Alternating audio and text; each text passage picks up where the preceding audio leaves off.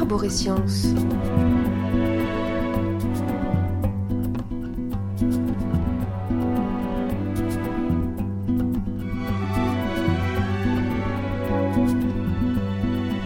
Les êtres qui nous ont conduits ici, ils communiquent au moyen de la gravité, non? Qu'est-ce que c'est que le néant? Ce qui reste, le vide. Donc le message contient des instructions pour construire quelque chose, un, un moyen de transport. Arborescence. Art, science, nature et pop culture.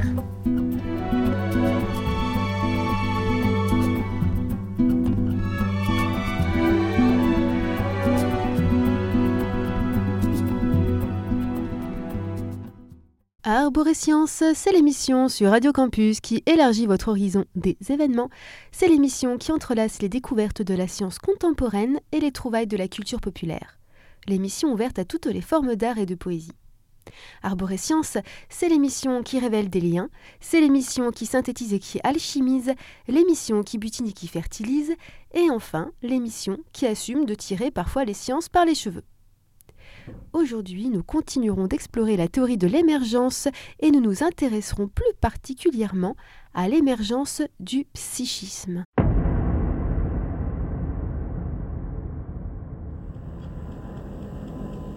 Qu'est-ce que c'est ? Nexus six, Roy Betty, date de mise en service deux mille seize. Modèle de combat, autonomie optimale. Probablement le chef. La quatrième gueule d'humain est Pris, le titre même de l'objet de plaisir, modèle standard pour les clubs militaires de nos colonies. Ils ont été conçus pour imiter les êtres humains en tout point sauf dans leurs émotions. Et leurs créateurs reconnaissent qu'après quelques années, ils peuvent développer eux-mêmes des réactions émotionnelles. Haine, amour, peur, colère, envie. Alors ils ont prévu un système de sécurité. Et c'est quoi ? Quatre ans de vie au plus. Dans cet extrait du film Blade Runner, réalisé par Ridley Scott et sorti en dix-neuf cent quatre-vingt-deux, l'ex-employeur du chasseur de primes Rick Deckard fournit une description des réplicants qu'il demande à Rick de neutraliser. Il décrit ces réplicants, ces androïdes, comme conçus pour imiter parfaitement les êtres humains. Ce perfectionnement leur permet de développer des réactions émotionnelles, mais des réactions émotionnelles qui sont défaillantes ou déviantes. C'est pourquoi leur durée de vie n'est que de quatre ans, afin d'éviter le développement excessif de ces réactions émotionnelles. C'est ce que permet d'évaluer le test d'empathie Voight-Kampff, l'absence de réaction émotionnelle ou le caractère inapproprié de ces réactions s'il y en a, lié à un défaut d'empathie. Or, nous avons commencé à mesurer, dans l'épisode précédent, l'importance des émotions et des sentiments dans la construction du psychisme. Nous développerons ce thème aujourd'hui. Lors des précédentes émissions, nous avons vu comment la complexité émerge de la simplicité en évoquant les travaux de Stuart Kauffman et les réflexions de John Gribbin et Robert Laughlin. Nous avons commencé à aborder l'émergence de l'esprit en insistant sur l'importance fondamentale des images produites par le système nerveux. Les sentiments sont une des catégories de ces images. Aujourd'hui, nous prolongerons donc le mouvement que nous avons initié sur l'émergence de l'esprit.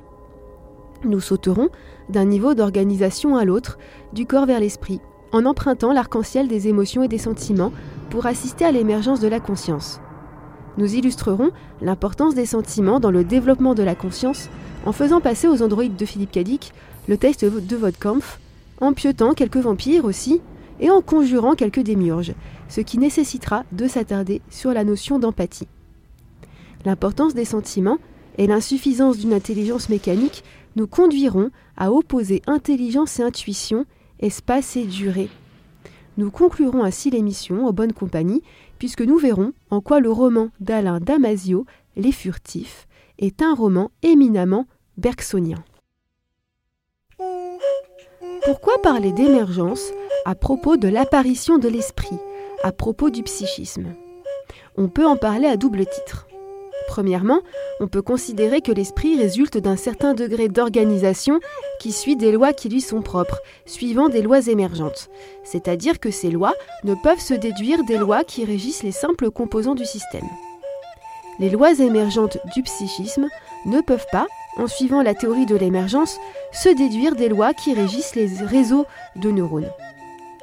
Ces lois, qui régissent les réseaux de neurones, elles-mêmes ne peuvent pas se déduire des lois de la chimie et de la physique. Deuxièmement, on pourrait évoquer la capacité de l'esprit à percevoir et à concevoir cette émergence. Le parcours envisagé pour la première saison d'Arborescience nous y mènera. La dernière fois, nous avons vu comment l'émergentisme intervient dans les théories de l'évolution. Nous avons évoqué le philosophe Henri Bergson, à la charnière du dix-neuvième et du vingtième siècle, pour qui l'évolution de la vie ne résulte pas seulement d'une mécanique aveugle, pas plus qu'elle ne répond à une cause finale. La vie, selon Bergson, procède d'une impulsion, d'un élan vital qui emprunte différentes directions en fonction des obstacles qu'elle rencontre, en fonction des milieux auxquels elle doit s'adapter. Par cette adaptation, l'élan vital structure la matière et l'esprit de diverses manières. Ces formes sont des solutions possibles aux problèmes posés par les contraintes de l'environnement. À la même époque, le biologiste Lloyd Morgan n'est ni vitaliste ni réductionniste. Il est émergentiste. Pour lui, il n'existe pas d'élan vital préalable à la vie et qui viendrait l'impulser. Mais la vie ne se réduit pas non plus à ses propriétés physico-chimiques. La vie, puis le psychisme, naissent avec leurs propres lois, qui ne sont pas celles des cellules ou des neurones en particulier. De même que les lois des neurones ne se réduisent pas aux lois des molécules, et cetera. Nous avons vu que la vie multicellulaire s'est épanouie sans système nerveux pendant trois milliards d'années, dans les océans. Les systèmes nerveux, avec leurs neurones, sont apparus il y a environ six cent quatre-vingts millions d'années. Ces systèmes nerveux primitifs consistent en des filets nerveux qui permettent une forme élémentaire de perception. Mais il leur manque la capacité à générer des images, à cartographier leur environnement.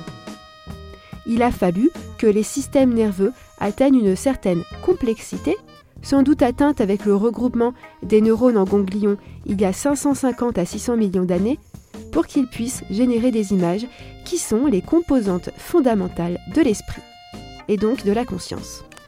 Bergson ne définit jamais vraiment la conscience. Pour Bergson, la conscience semblerait coïncider avec l'âme, le psychisme. Cette âme existerait chez tout être vivant, car toute vie émergerait selon lui de la matière et de l'esprit. Pour Bergson, la vie est d'essence psychologique, et tout esprit implique une conscience. Mais cette conscience est comme occultée chez certains êtres tels que les plantes. Bergson écrit « Conscience ou supraconscience est la fusée dont les débris éteints retombent en matière. Conscience encore est ce qui subsiste de la fusée même, traversant les débris et les illuminant en organisme. » Mais cette conscience, qui est une exigence de création, ne se manifeste à elle-même que là où la création est possible. Elle s'endort quand la vie est condamnée à l'automatisme. Elle se réveille dès que renaît la possibilité d'un choix. En parlant de la pensée de Bergson, Paul-Antoine Miquel, professeur de philosophie, précise que la conscience est l'idée que l'esprit est en relation avec lui-même. Il y a un monde immanent, présent en lui, et qui est vécu par lui. C'est l'idée qu'il sent qu'il a en lui-même bien plus que ce dont il a conscience. La majeure partie de lui-même, c'est le passé, qui est inconscient, mais cet inconscient reste spirituel. Il fait partie de l'esprit. Ainsi, la conscience qu'il existera un inconscient ferait partie de la conscience. La conscience sera maintenant envisagée dans un sens plus étroit que celui de Bergson, dans la mesure où Bergson semblait l'identifier au psychisme, ou du moins en faire une compagne nécessaire de l'esprit, mais plus ou moins occultée, plus ou moins manifestée selon les espèces vivantes. Quant à nous, nous évoquerons la conscience comme une étape supérieure dans la construction du psychisme.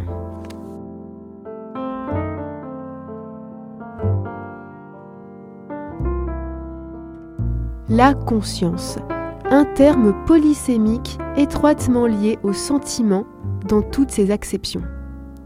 La conscience peut faire référence à l'état d'éveil ou encore à la subjectivité ou à l'expérience intégrée.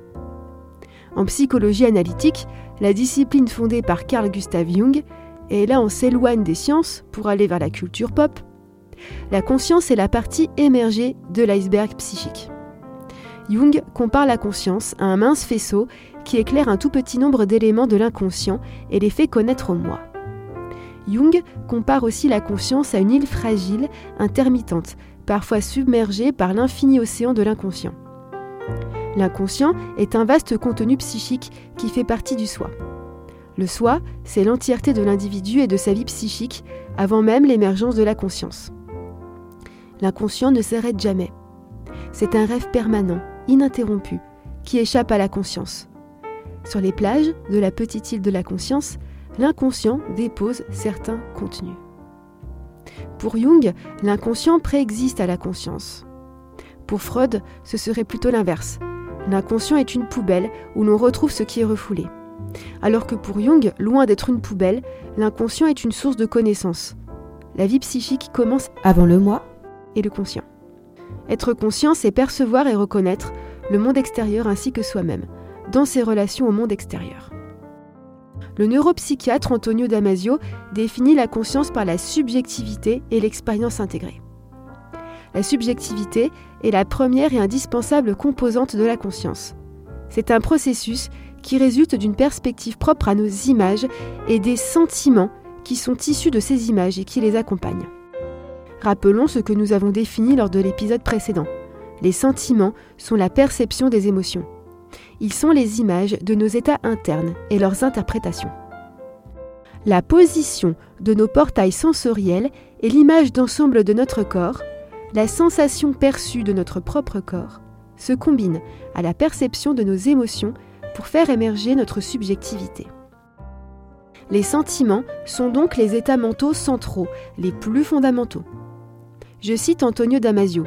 Lorsque les sentiments qui décrivent l'état du vivant sont situés au sein de la perspective actuelle de l'organisme dans son ensemble, alors la subjectivité émerge. Et à partir de ce moment, les événements qui nous entourent et auxquels nous participons, et les souvenirs que nous nous remémorons, sont investis d'une nouvelle capacité. Ils peuvent importer à nos yeux, influencer le cours de notre vie. Avec la subjectivité, l'esprit charge les événements d'une certaine importance. Les émotions et les sentiments sont ainsi la source de la motivation. Les émotions et leurs perceptions font partie des fondations de l'esprit, de la conscience, de l'intelligence, de la rationalité. Émotion vient du latin motio qui signifie mouvement. L'origine du mot motivation est similaire. Il dérive de movere qui signifie mouvoir. L'émotion est le mouvement à l'intérieur de nous. Il est une transformation interne. La perception de ce mouvement, ainsi que la conscience de cette perception, entraîne d'autres mouvements par lesquels l'être vivant motivé exprime ses capacités mentales, sa volonté et son degré de créativité.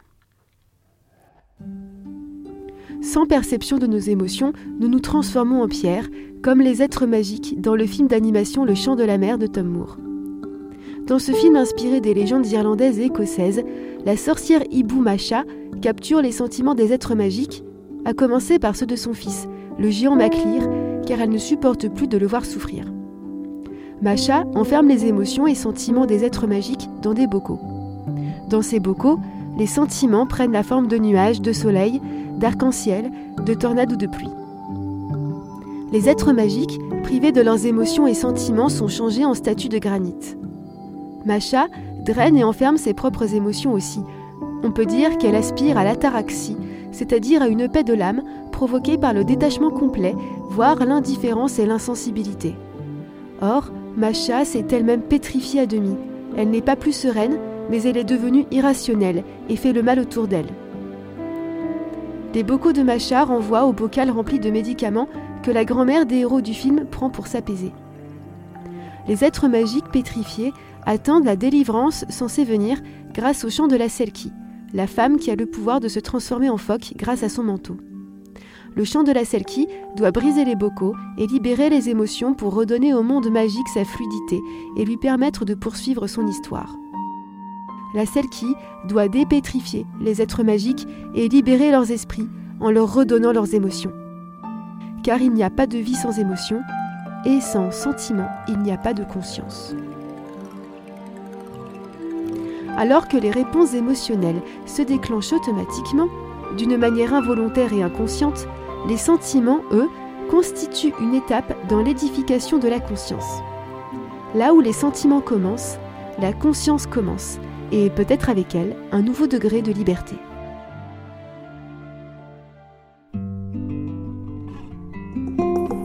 Après cette première composante de la conscience qui est la subjectivité, voyons la deuxième composante qui est l'intégration des expériences. Cette intégration des expériences nécessite de saisir ce qu'est le cours du temps. Comme si l'esprit, comme processus, devait se saisir lui-même par deux approches différentes. L'esprit doit effectuer une double opération. Une opération qui relève de l'approche analytique. Il faut distinguer les instants les uns des autres. Et en même temps, il faut pouvoir insérer ces instants successifs dans un cours unique. Il faut pouvoir replacer ces instants dans un même tout, ces instants que notre pensée analytique a séparés. Cette intégration des expériences requiert l'agencement narratif des images. Il requiert leur coordination. Cet agencement narratif s'appuie sur la mémoire et aussi, chez l'être humain d'une manière très forte, sur le langage. L'image est l'unité de base de l'esprit. L'agencement des images permet la construction de nos sentiments et de nos représentations du monde. L'agencement des images, rendu plus sophistiqué par la structure du langage, crée des récits. Ces récits peuplent un nouveau monde, le monde des histoires. La manipulation de ces images, le dévoilement de structures sous-jacentes à des ensembles d'images grâce aux métaphores et aux symboles, relève de la faculté d'imagination et d'abstraction, un pas de plus vers la complexité et l'esprit créateur de culture. Les sentiments, en plus d'être les éléments fondamentaux de l'esprit, nourrissent l'imagination, c'est-à-dire la capacité à produire des images mentales, et stimulent le processus de raisonnement. Dans la lignée de Spinoza, Antonio Damasio écrit « La traditionnelle opposition entre les affects et la raison provient d'une vision étroite des émotions et des sentiments qui seraient principalement négatifs et capables de troubler les faits et le raisonnement. En réalité, émotions et sentiments sont les indispensables carburants du processus intellectuel et créatif. Plus que des carburants, ce sont même des éléments nécessaires à l'émergence des processus intellectuels et créatifs. Une capacité de raisonnement, coupée des émotions, ne peut permettre à la personne d'exercer des choix rationnels ou bons pour elle, puisque la source primaire de motivation a disparu ou dysfonctionne. Les sentiments sont à l'origine de toute réflexion. Ils orientent la pensée, permettent à l'intellect d'opérer des choix, de hiérarchiser des informations, d'établir des priorités, d'orienter l'exercice de synthèse. Ils jouent également un rôle crucial dans les processus de mémorisation. Cela nous fait penser à la fonction sentiment telle que Carl Gustav Jung l'a définie. Jung, c'est de la pop culture, c'est de la pop psychologie. Jung a défini quatre fonctions cognitives qui structurent notre esprit, notre intelligence. Sensation, pensée, sentiment et intuition. Pour simplifier, disons que la fonction sensation nous place dans le présent et nous permet de percevoir ce qui est. La fonction pensée émet un jugement sur la nature de la chose perçue, un jugement qui se veut objectif. La fonction sentiment émet un jugement subjectif. Elle lie l'objet et le sujet et nous dit si cette chose est bonne ou non pour nous et pour les autres. Et enfin, la fonction intuition extrapole.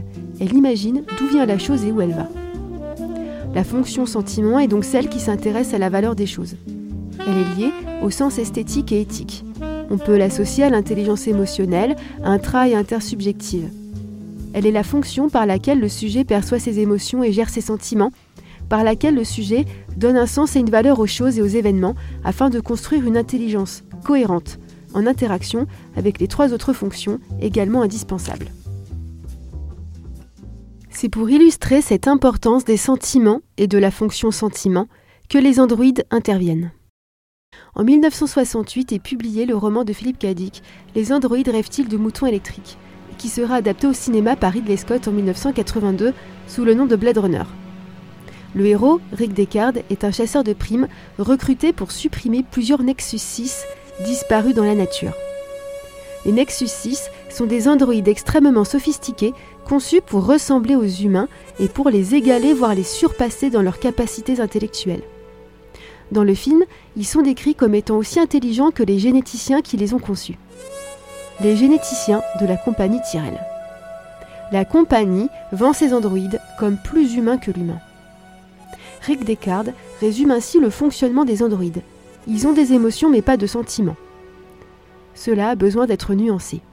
Si l'on considère, à l'instar d'Antonio Damasio, les émotions comme les changements qui surviennent à l'intérieur de l'organisme, comme l'état momentané d'homéostasie, alors les androïdes ont forcément des émotions. Ils ont un corps qui, outre sa forme extérieure, présente un fonctionnement similaire à celui des humains. Roy, le chef des Nexus six, le dit dans le film. On n'est pas des ordinateurs, on est vivants. Ils sont vivants parce qu'ils ont un corps qui peut mourir, un corps qui doit se nourrir, qui doit respirer pour pouvoir s'auto-organiser, pour maintenir son organisation. Un Nexus, comme tout autre être vivant, doit maintenir sa structure en se nourrissant d'entropie négative. De plus, les Nexus perçoivent leurs changements internes, c'est-à-dire leurs émotions. Leur système nerveux est similaire à celui des humains. Il est suffisamment sophistiqué pour générer des images, et notamment des images de leur état intérieur. La perception de ces émotions, c'est ce qu'Antonio Damasio appelle les sentiments. Les androïdes éprouvent donc des sortes de sentiments. Mais ces sentiments, ainsi que leurs réponses émotionnelles, diffèrent de ceux des humains, sans doute en raison d'une part d'un corps à la physiologie différente, une physiologie artificielle, et qui dit corps différent, dit état interne différent, et donc émotions et sentiments différents, et d'autre part en raison probablement de leur développement qui n'a rien de commun avec celui d'un être humain. Les androïdes n'ont jamais été enfants. Les androïdes ont de faux souvenirs, qui ont été implantés dans leur esprit. Les androïdes ne vivent que quatre ans. Il manque notamment à ces androïdes une forme d'empathie. C'est ce que mesure le test de Voight-Kampff. Serge Tisseron, psychiatre et docteur en psychologie, a publié de nombreux ouvrages et notamment des ouvrages autour de l'empathie. Je précise au passage que Serge Tisseron est également psychanalyste, ce qui est de nature à susciter ma méfiance. La psychanalyse n'est pas une discipline scientifique. Elle est à l'origine de dérives très regrettables et même graves qui sévissent encore. D'ailleurs, quand j'évoque la psychologie analytique de Jung, c'est en tant qu'élément de culture artistique et pas en tant que science. Parenthèse fermée. Serge Tisseron, donc, distingue plusieurs sortes d'empathie qui se développent à des âges différents. L'empathie affective apparaît en premier vers l'âge d'un an. C'est la capacité à identifier les émotions d'autrui, notamment à travers les expressions du visage. Vient ensuite l'empathie cognitive vers l'âge de quatre ans. C'est la capacité à comprendre intellectuellement pourquoi l'autre ressent ce qu'il ressent. Elle permet d'adopter un autre point de vue que le sien. C'est la capacité à se mettre intellectuellement à la place de l'autre. L'association de l'empathie affective et de l'empathie cognitive permet le développement de l'empathie mature entre huit et douze ans. C'est une forme d'empathie complète qui permet de se mettre réellement à la place de l'autre. C'est ce qu'on désigne en général par empathie tout court. L'empathie affective ou l'empathie cognitive seule n'y suffisent pas. Cette empathie mature est nécessaire pour que se construisent la compassion et la bienveillance. Mais attention, l'empathie n'est pas synonyme de bienveillance, mais elle en est une condition nécessaire. Serge Tisseron explique d'ailleurs dans ses ouvrages comment l'empathie peut être retournée contre elle-même. La bienveillance est permise par des formes d'empathie particulières qui sont des éléments de l'empathie mature. Outre les deux aspects affectifs et cognitifs, l'empathie peut se concevoir comme une sorte de pyramide à trois étages. Je cite Serge Tisseron. L'empathie peut en effet être représentée sous la forme d'une pyramide constituée de trois étages superposés correspondant à des relations de plus en plus riches, partagées avec un nombre de plus en plus réduit de gens. L'identification est le premier étage de la pyramide de l'empathie mature. Elle consiste à comprendre le point de vue de l'autre, c'est l'empathie cognitive, et ce qu'il ressent, c'est l'empathie émotionnelle ou affective. Cette identification ne nécessite pas de reconnaître à l'autre la qualité d'être humain. Cette première démarche de l'empathie est unilatérale. Le deuxième étage de l'empathie est la reconnaissance mutuelle. Elle fonde la réciprocité. Je cite toujours Serge Tisseron. La reconnaissance mutuelle a trois facettes. Reconnaître à l'autre la possibilité de s'estimer lui-même comme je le fais pour moi. Lui reconnaître la possibilité d'aimer et d'être aimé. C'est la composante des relations d'objets. Lui reconnaître la qualité de sujet de droit. Finalement, la reconnaissance mutuelle, c'est reconnaître l'autre dans sa qualité de sujet tout court. Enfin, le troisième étage de l'empathie est l'intersubjectivité. Elle consiste à reconnaître à l'autre la possibilité de m'éclairer sur des parties de moi-même que j'ignore. Les androïdes ne sont donc pas privés de toute forme d'empathie, mais ils sont privés d'empathie mature, ou du moins des étages supérieurs de l'empathie mature. ils font preuve tout de même d'empathie cognitive et de la capacité à s'identifier.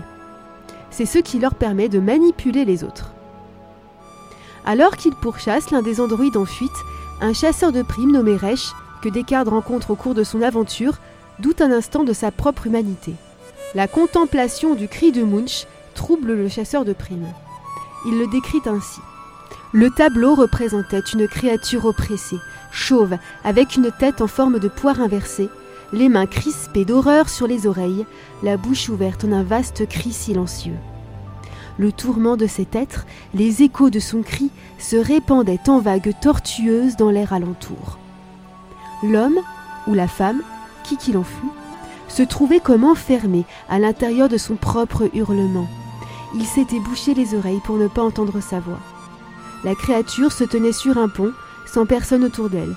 Elle criait sa solitude, isolée par, ou malgré, son hurlement. « Je crois, observe Resch, que c'est ce qu'un andro doit ressentir. » Il se mit à tracer, dans les airs, des circonvolutions évoquant le cri de la créature du tableau. L'empathie et la sympathie ouvrent à de vastes espaces que les androïdes ne peuvent que difficilement entrevoir.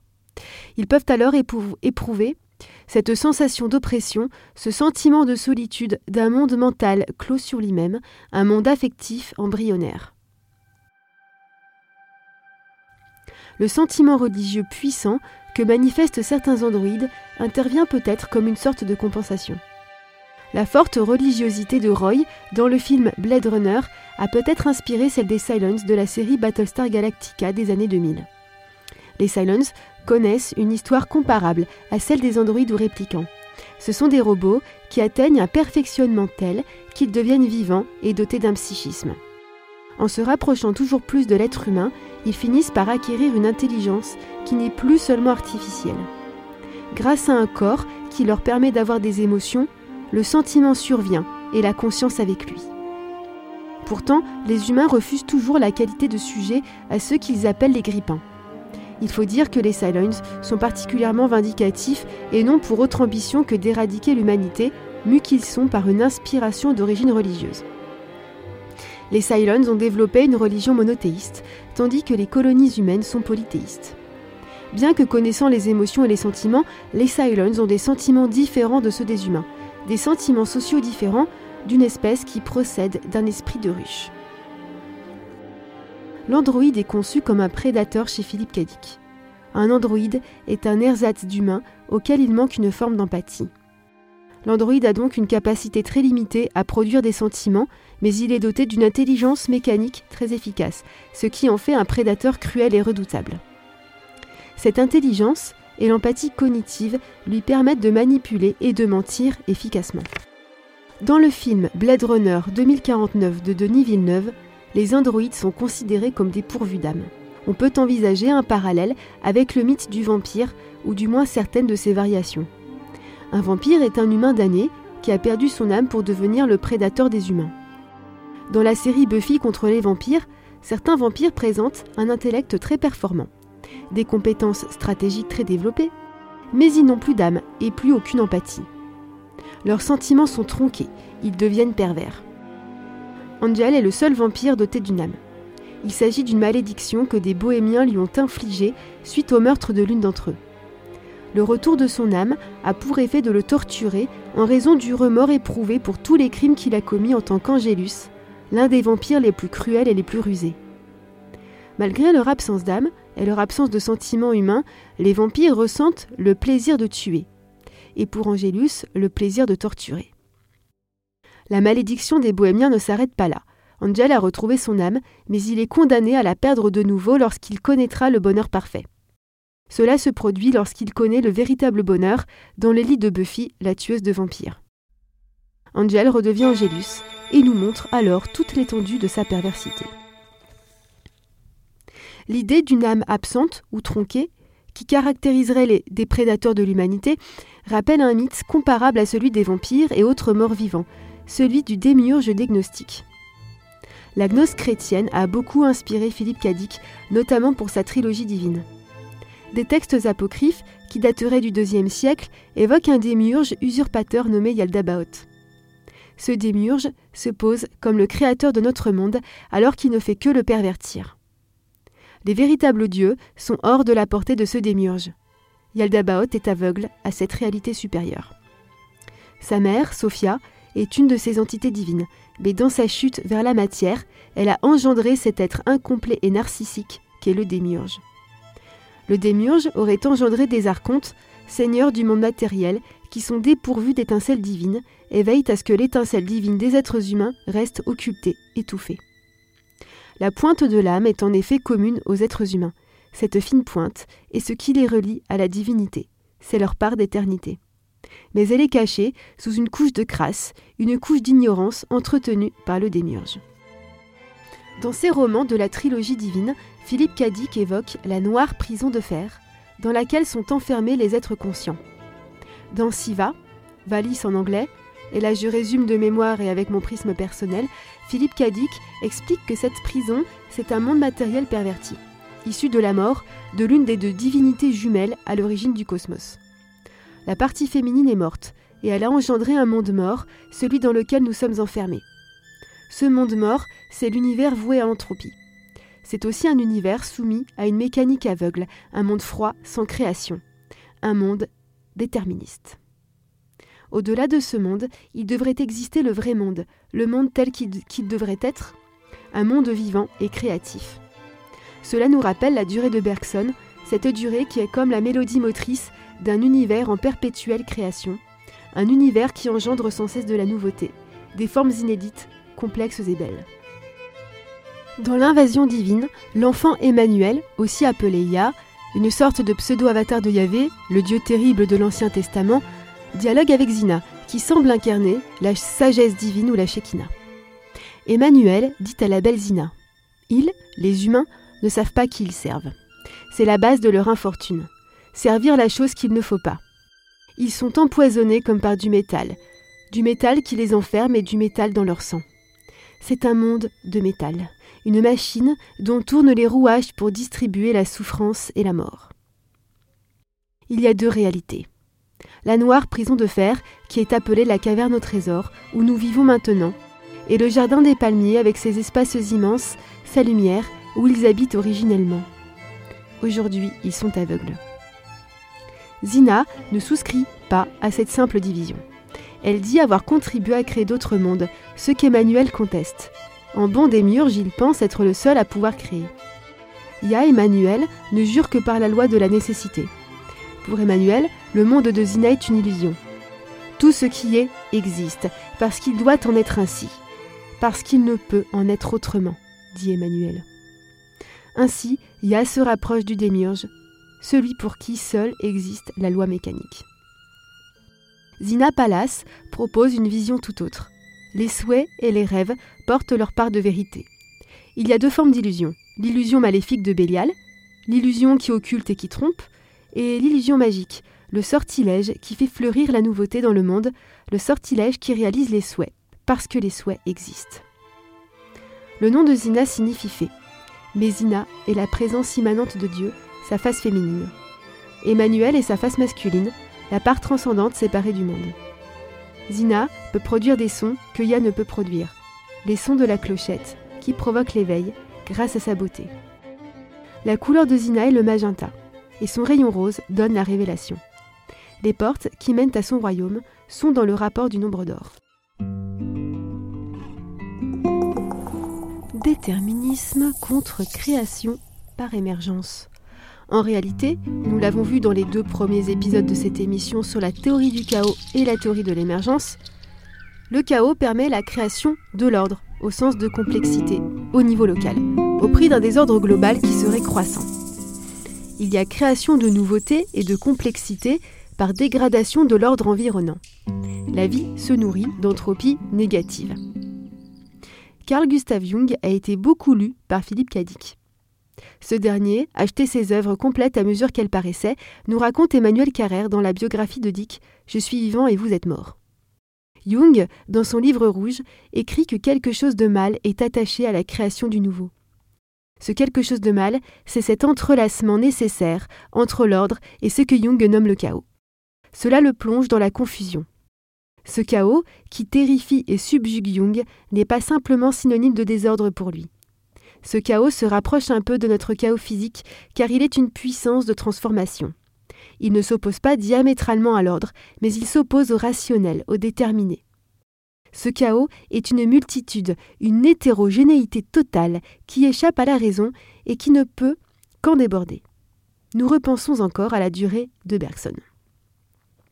Finalement, on peut se demander si ces deux mondes, le monde mécanique et mort dans lequel nous serions enfermés et le monde vivant situé au-delà, ne correspondent pas à deux visions du monde, deux états, deux sentiments, un état dépressif et un état joyeux. Les androïdes, les vampires et les archontes, comme tout antagoniste, peuvent se concevoir comme les représentations des aspects sombres de notre personnalité ou encore des représentations de notre part mécanique, déterministe. C'est notre intelligence qui, séparée de notre empathie et de notre créativité, tourne à vide et engendre de l'absurdité et de la laideur au lieu de contribuer à l'amplification et à la diversification de la beauté du monde. Ou alors ils peuvent se concevoir comme les hyperboles de certains troubles de la personnalité. Des personnalités dénuées d'empathie mature. L'absence d'empathie chez un être humain caractériserait les personnalités psychopathes ou sociopathes. Il s'agit d'une absence d'empathie mature et de ses étages supérieurs surtout. Il n'y a cependant pas que les psychopathes qui souffrent d'un défaut d'empathie mature. L'empathie mature est sélective et peut être instrumentalisée. Quand l'autre est objectivé, chosifié, l'empathie d'identification peut tout de même être conservée. Serge Tisseron en donne cet exemple, je le cite. Tout d'abord, les nazis n'avaient pas renoncé vis-à-vis des juifs au premier niveau de l'empathie, soit la capacité d'identification. Prenons l'exemple du film Inglourious Basterds de Quentin Tarantino, qui le fait bien comprendre. Le nazi, capable de s'identifier aux juifs, comprend où ces derniers se cachent, les trouve et les fait exécuter sans aucun état d'âme, car il ne les reconnaît pas comme des êtres humains semblables à lui. Face à eux, il se trouve dans l'empathie du premier niveau, sans éprouver celle du deuxième, empathie réciproque, et encore moins du troisième niveau, empathie extimisante. Le film de Steven Spielberg, La liste de Schindler, en donne un autre exemple. Et je cite toujours Serge Tisseron. Une architecte juive explique à un nazi que les baraquements pour les déportés sont mal construits et vont s'effondrer. Le nazi appelle alors ses subordonnés et leur ordonne. « Vous avez bien compris ce qu'elle a dit. Faites-le, reconstruisez ces baraquements. » Puis il la tue d'une balle en pleine tête. Il ne veut pas imaginer qu'une relation de réciprocité puisse exister entre elle et lui. Il accepte de bénéficier de son savoir, mais il exclut toute communication humaine avec elle. Dans le nazisme, ce qui est en cause, c'est une empathie de premier niveau, celle de l'identification, et une lutte contre la tentation de l'empathie de deuxième et troisième niveau. L'absence d'empathie mature entraîne une incapacité à développer certains sentiments et entraîne ainsi une incapacité plus générale, une incapacité à développer harmonieusement l'ensemble de ses fonctions cognitives. L'individu est prisonnier d'un monde clos sur lui-même, prisonnier de son propre esprit aveugle à la moitié du monde, tel le démiurge Yaldabaoth. Il est privé de l'essentiel de sa créativité, de sa capacité à se transformer lui-même. Il est dans une sorte de stase, comme le vampire immortel mais éternellement pervers. Les psychopathes performants, tels les archontes rejetons du démiurge, sont ceux qui dominent en notre monde. Ce sont les magouilleurs avides, qui peuvent se gaver sans aucun remords dans leur paradis individuel en voyant autrui survivre misérablement ou crever dans les bidonvilles. Ce sont les milliardaires qui parasitent notre société tandis que les personnes qui soignent, qui éduquent, qui instruisent ou qui nous nourrissent doivent se contenter de la portion congrue. Ces vampires réels ne peuvent apprécier la réussite d'une vie qu'à l'aune du succès matériel et individuel. La gentillesse, la bienveillance et l'honnêteté sont considérées par eux comme des marques de faiblesse, tout comme l'empereur Palpatine considère le côté lumineux de la force comme de la faiblesse. Simplement parce que, dans leur intelligence hémiplégique, ils sont aveugles à l'essentiel. Les androïdes pourraient référer à un autre trouble de la personnalité, bien distinct de la psychopathie, le trouble schizoïde. C'est un trouble dont Philip K. Dick pensait peut-être souffrir, comme il a supposé souffrir aussi de schizophrénie. Il me semble qu'il a consulté plusieurs psychiatres qui, tous, ont porté un diagnostic différent. La personnalité schizoïde perçoit mal les émotions, celles d'autrui, mais surtout les siennes. Elle souffre ainsi d'une sorte de déficit de sentiments, ce qui entraîne des difficultés d'adaptation dans les rapports sociaux, une froideur apparente et des difficultés de communication. Ainsi, les personnalités schizoïdes peuvent sembler manquer d'empathie. les personnalités schizoïdes ne présentent pas du tout la méchanceté des psychopathes, ce qui trouble leur faculté d'empathie et d'une autre nature. Leur empathie est plutôt entravée, contrariée, mais pas absente ou perverse. Le sentiment provoqué par la contemplation du tableau de Munch euh, me semble plutôt renvoyé à la souffrance de la personnalité schizoïde, à son sentiment de solitude, sa frustration, son sentiment d'enfermement, et à sa lucidité finalement, le sentiment que quelque chose lui manque, ou plutôt que quelque chose en elle ne parvient pas à se manifester, à s'épanouir, à s'exprimer, d'où le sentiment d'être prisonnier d'une cellule étroite et froide, d'une sorte de prison de fer noir. Le psychopathe, quant à lui, n'éprouve pas cette solitude et ce sentiment de manque, car il lui manque justement ce qui lui permettrait de percevoir ce qui lui manque. Et maintenant, la seule et unique pause musicale de cette émission très longue, avec L'homme sans trucage du groupe Dionysos. L'homme sans trucage fait partie de l'album La mécanique du cœur, inspiré par le roman du même nom, écrit par Mathias Malzieu, chanteur du groupe.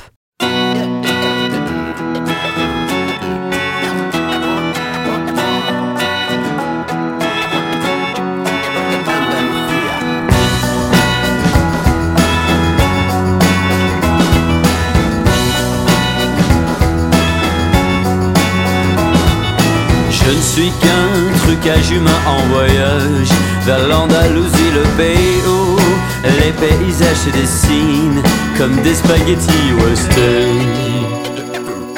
On raconte qu'aux États-Unis une vallée est morte de jalousie de l'Andalousie et de ses spaghettis western. Oh, Andalousie, le pays où les femmes regardent droit dans les yeux le soleil sans lunettes ni autre trucage, droit dans les yeux.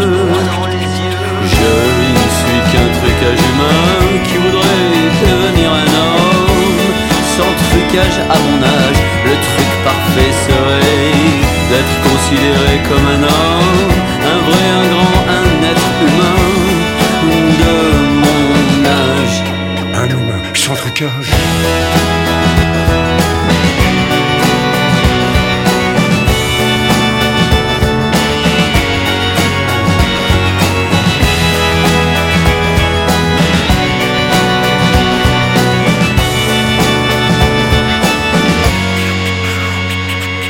Je ne suis qu'un trucage humain, j'ai croisé sur mon chemin un humain sans trucage qui rêvait cela dit jour et nuit d'en devenir un.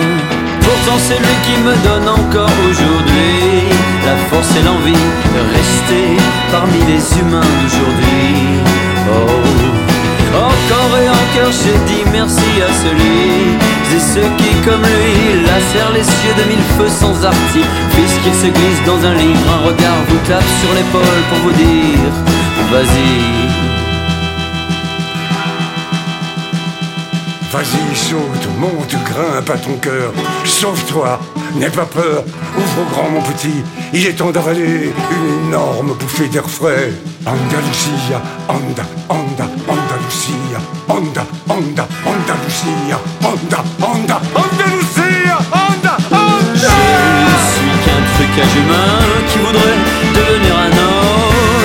Sans trucage à mon âge, le truc parfait serait d'être considéré comme un homme, un vrai, un grand, un être humain de mon âge, un humain sans trucage.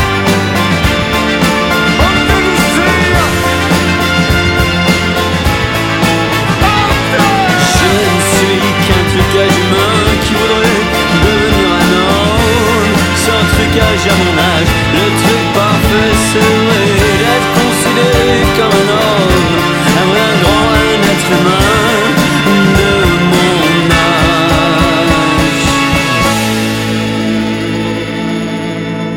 de mon âge. Vous êtes bien sur Radio Campus dans Arborescence, l'émission qui essaye de faire preuve d'empathie mature.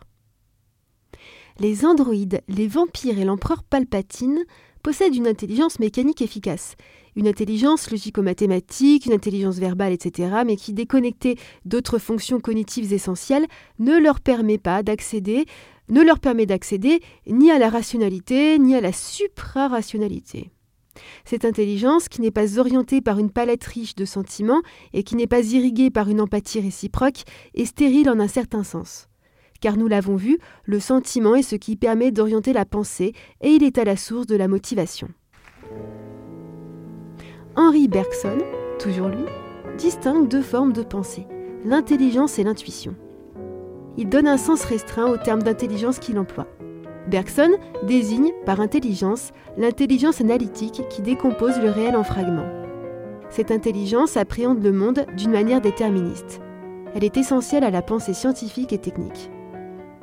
Si cette intelligence permet d'élaborer des modèles et de dégager des lois qui servent à expliquer et prévoir une part des phénomènes observés dans la nature, elle ne permet pas de comprendre la vie et l'esprit. Elle ne peut penser le mouvement et la durée. L'intelligence spatialise le temps par nécessité pratique. Or, le temps spatialisé, quantifié, découpé en tranches, ce n'est pas la véritable durée qui est motrice du changement. Cette durée qui est une hétérogénéité qualitative. L'intelligence a d'abord une fonction pratique. Nous sommes des êtres vivants, façonnés par l'évolution, adaptés à un environnement particulier auquel l'intelligence est adaptée.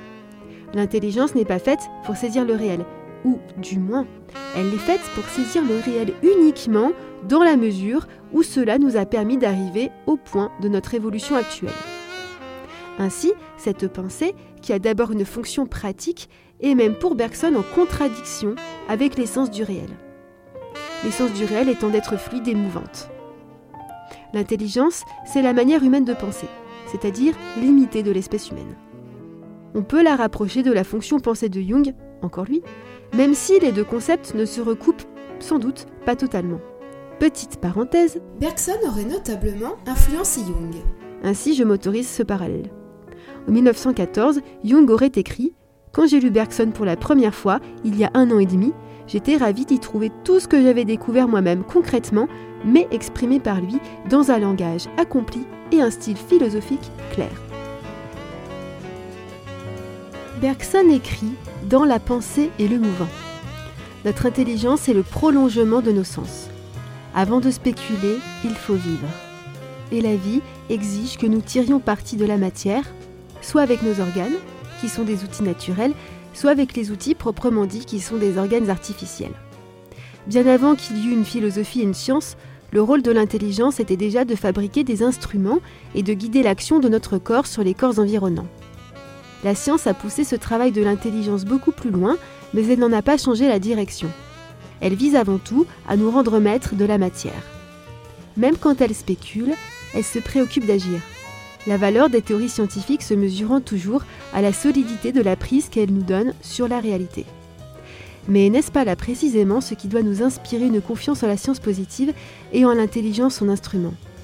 Si l'intelligence est faite pour utiliser la matière, c'est dans la structure de la matière sans doute que s'est modelée celle de l'intelligence. C'est du moins l'hypothèse la plus simple et la plus probable. L'être humain est-il donc condamné à l'aveuglement en raison de cette intelligence limitée ? Non, selon Bergson, car il existe une autre forme de pensée. Une forme de pensée qui nous rend capable d'appréhender la vie, l'esprit et la durée. Cette forme de pensée, c'est l'intuition.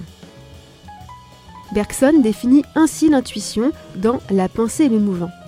Elle est la sympathie intellectuelle ou spirituelle par laquelle on se transporte à l'intérieur d'un être pour coïncider avec ce qu'il a d'unique et par conséquent d'inexprimable. Alors que l'intelligence est contre la vie, l'intuition suit la vie, elle la saisit. L'intelligence est laborieuse, l'intuition est fulgurante, et elle porte sur des objets spirituels. Sa principale fonction est la vision directe de l'esprit par l'esprit. L'intuition rompt avec l'intelligence, mais en même temps elle la complète. Elle la dépasse, elle la transcende. D'après Frédéric Worms, professeur de philosophie contemporaine, l'intuition, que Bergson nomme parfois l'intuition intellectuelle, est un acte de volonté et d'intelligence. Elle dépasse les deux. Mais, en même temps, l'intelligence peut nous faire oublier notre intuition. Cela rappelle un peu la fonction intuition de Jung, même si, encore une fois, les deux idées ne se recouvrent pas parfaitement. L'intuition de Jung est l'une des quatre fonctions cognitives qu'il définit. C'est l'éclair qui relie notre conscience au vaste océan de l'inconscient. Elle nous éclaire ainsi, d'une manière profonde, sur le sens des choses et des événements, sur leurs origines et leur devenir. c'est la fonction de la pensée philosophique. L'intuition, dans son sens courant, désigne une façon immédiate de connaître ou de pressentir les choses. Elle est indistinguée de l'instinct, qui consiste en une faculté naturelle d'utiliser un mécanisme inné pour employer la définition de Bergson. L'intuition bergsonienne est aussi une méthode, ce qui peut sembler contradictoire avec son aspect fulgurant.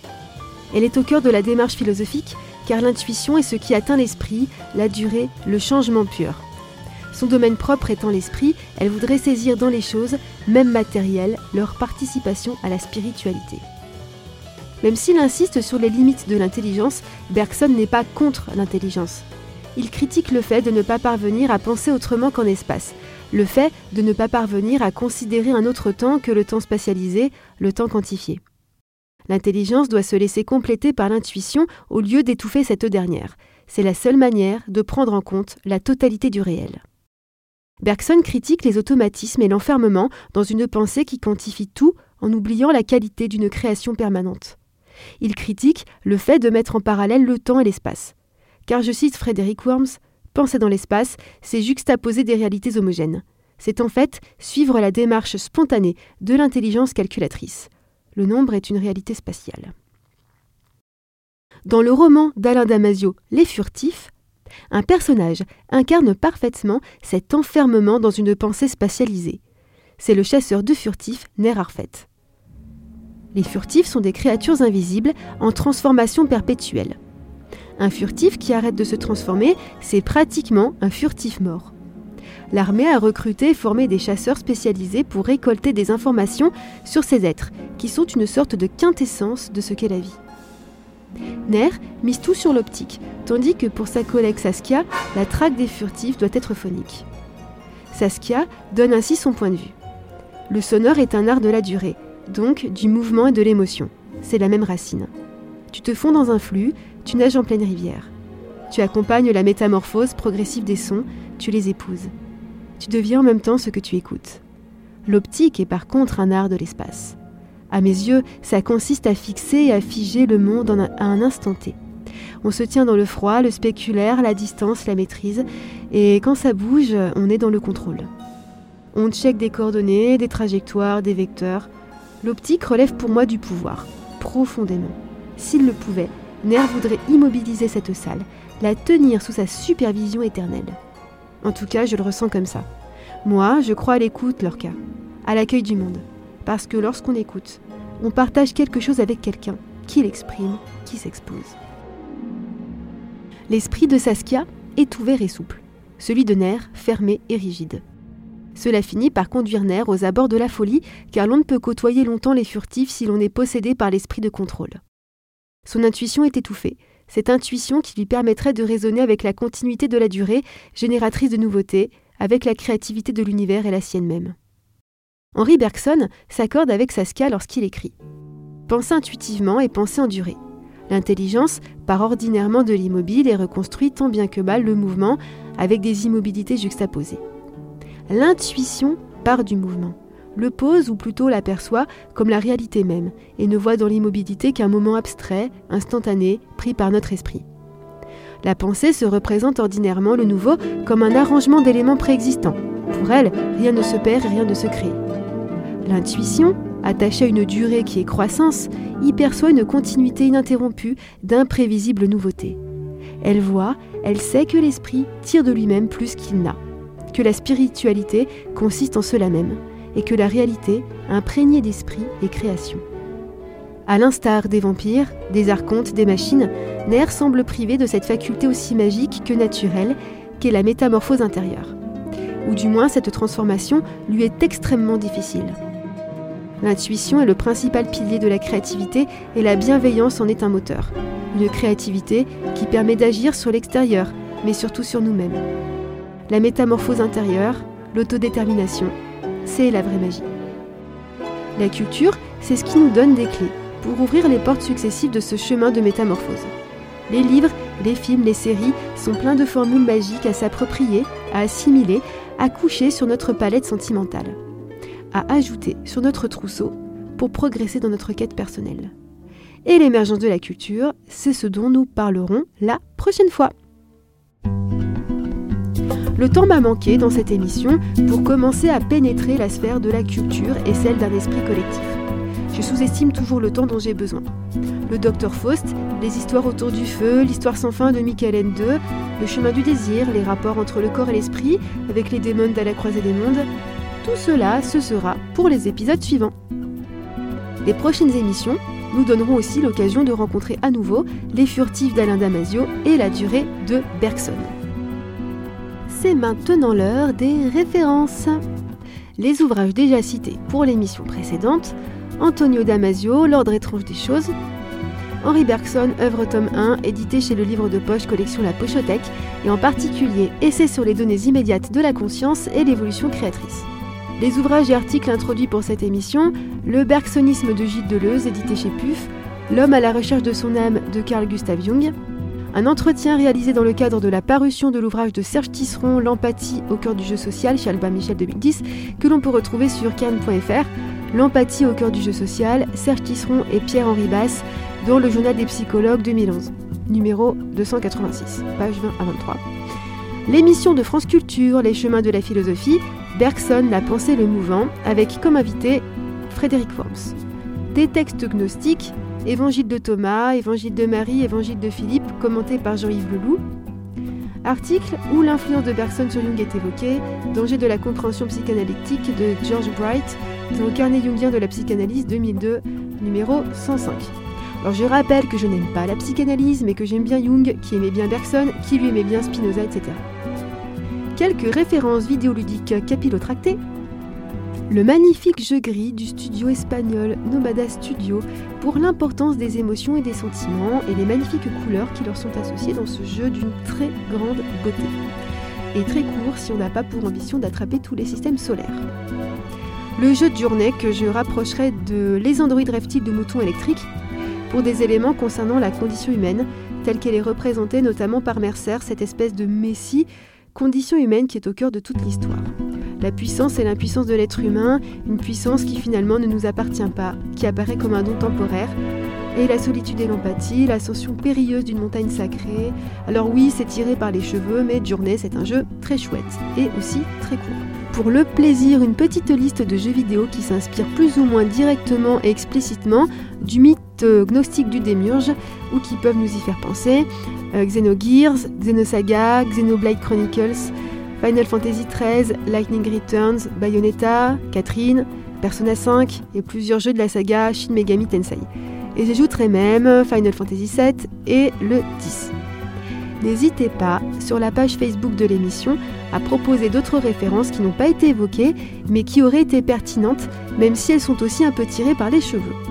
Venez apporter votre part de connaissances et de compréhension.